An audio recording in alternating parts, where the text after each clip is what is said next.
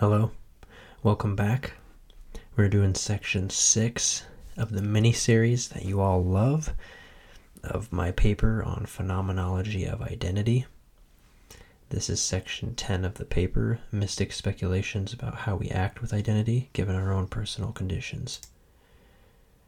The full cycle and opus of personality ranges from the dense iron to the core of the planet to the great wide blue sky in the atmosphere. It extends to the planets and is shaped by the seasons, all within unity and all acting in vessels in disjointed and unified relationships. The collection of actions affecting internal worlds are in unison, the same actions occurring outside the world, but different in the subjective minds of affected internal worlds. The meaning of difference within a world of external uniformity depends on the means by which a specific individuality is shaping and internalizing the reality that is oncoming. The surface of it has us behaving and projecting in space with known and unknown qualities of phenomena that are consciously or subconsciously being summoned to other individuals. Perceiving powers directly from another is impossible if one is already perceiving their own. It is when the internal system stops generating its own ends that another perception enters and consumes and informs the individual of its very own ends. None of the energy received or stored in the mind is lost, but is kept and affected by the interaction with how we process the energy.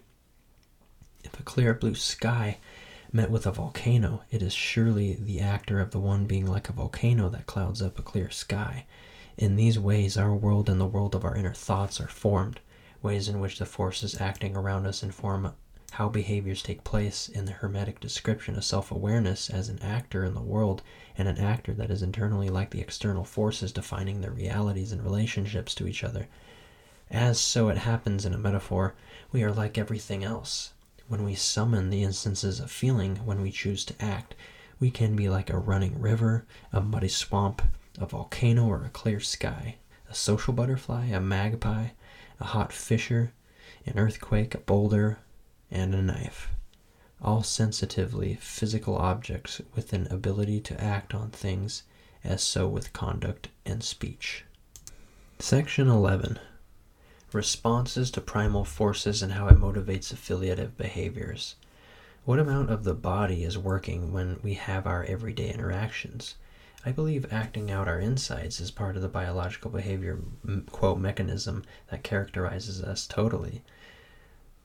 Where there are biological actions and exchanges, there are corresponding realities that permeate all throughout the body and manifest as a psychology as well. Biological changes occur with the process of initiating patterns of benefit in the environment and the interactions that are productive to its own thriving. We seek to enjoy much vitality and propagation and therefore existing as a seeker of better natural states. The propagation of disunion and destruction of bonds and ties to men and women are mistakes or breakdowns in identifying the correct initiations and patterns of understanding, concern. What is the identification of the most optimal world that represents the authenticated mind of the meaning of the body and of the earth? The earth has the first primal will and is to be listened to and not judged or threatened piecemeal by a narrow view of what identity is and how it is to be constituted on the earth as a divided part of a whole indivisible system. When discerning upon an authentically natural response, it is a superior quality and correct selection of the type of res- response that matters when acting. If someone is being a boulder when there's required to be a clear blue sky, if it isn't the act of lightning, a fire under under it that will get it to move or dissolve into the proper form, offering a corresponding element in speech and in feeling will be better equipped to handle tasks and problems, identifying how to make one in relationship behave as one and make the one like the, the other, not a disjointed formula that goes wrong when the solution is not identified. A course of awareness to the one and to the one that is in need, for the one is is important to using identity to initiate people into actions that are correct. And we also need to nourish every part of ourselves that gives a healthy relationship to our minds. I'm sure there must be a philosophy of nutrition somewhere. I know Nietzsche definitely wanted one, but he didn't see any. Food is power. To not be so deep, the appearance of things is a very important view to go over in the series of identity. In section 12, the danger of fashion as a lens of self concept. Articles of clothing have been known to drive people to do horrible things to others. From petty judgments all the way to aesthetic exclusions, all the way to mugging and robbing your fellow neighbor in envy. Fashion is something that tags assumptions from appearance and draws on very direct lines of the idea that we are always observing ourselves and expecting something else in the eyes of our groups that have committed this treason of the true self. Dressing up brings people to the notion that you really are what you wear, and that should mark you as such. Only sometimes people wear things so that we stop following our trends and identities. If I was curious, I would initiate into the etymology of the root of the word fashion and see its meaning broken down. So let's do so. In Latin, facere means to do or to make. Fashion in English means to make, shape, appearance, or form. Old French, fashion means pattern, design, construction, group of people acting together, beauty, or face.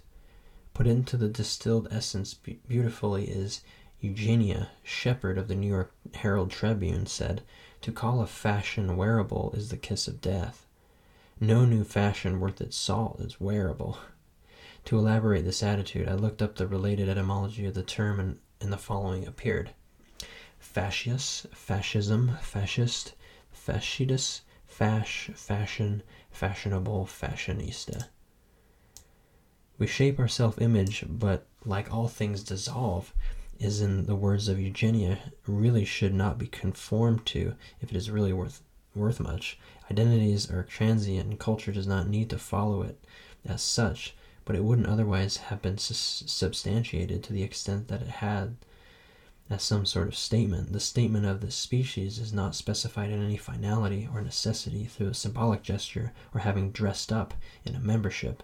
The status symbols ascribed or achieved have driven people to mark whole perceptions in how we interact with people we see.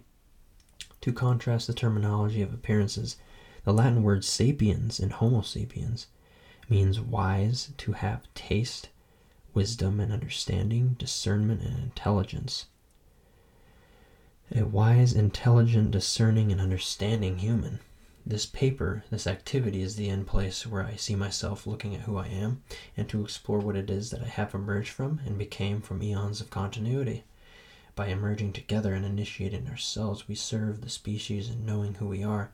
Being in a world that is made and is made up and made by individuals and groups, we get a whole picture with the same regular continuities. No amount of ignorance or lack of context can keep the universal sense of knowing who we are away from itself immune from being compromised by false consciousness, denials of the empirical process of a way of knowledge in the world. We live as beings moving as wise, intelligent super ape animals. we, ha- we are agents of having our concept of what we are, what we are initiating into, a world of changes and causative unions that simultaneously shape us and we shape it. We shape the shaper and are shaped by the shapes. We watch the watcher and are watched by the watcher. Only could a well put together image of humanity itself overturn the horrors of totally alienated multi level illusionary images wrought with split minds, tormented perceptions, seen as our own necessity. The image necessary is the only image that shows itself, and that's the very felt presence of all that there is and it ever has been. As for one, as for all, we take on the real and illusory image of things, and when all is revealed to one, may all be revealed to all. Understanding the images most of all leads to imagining that we understand at all. We must believe things and gain ideas about them and understand them as the pictures fall upon us.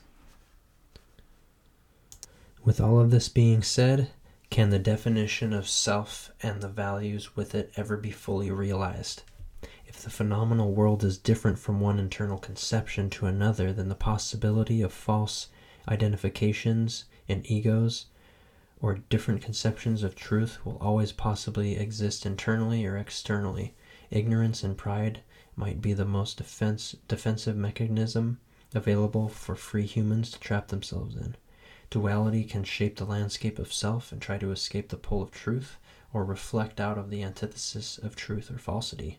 the hidden power of non two sidedness and not without the possibility of no sidedness at all, or no necessity, including the possibility for paradoxical existences with no capability to exhaust itself in the chasing of what counts as true and not true, and what counts as an agreeable discernment accounting for identity in general. The definition for being what it is can be summated in insufficient terms almost always. Thank you for tuning in. If you like this paper and you got a lot out of it, please visit my Patreon page patreon.com forward slash Solomon's Temple. I'm glad you stuck with it. I bet a lot of you skipped around or went to this one. Whatever the case, it doesn't matter to me. Thank you for tuning in. I'll see you next time.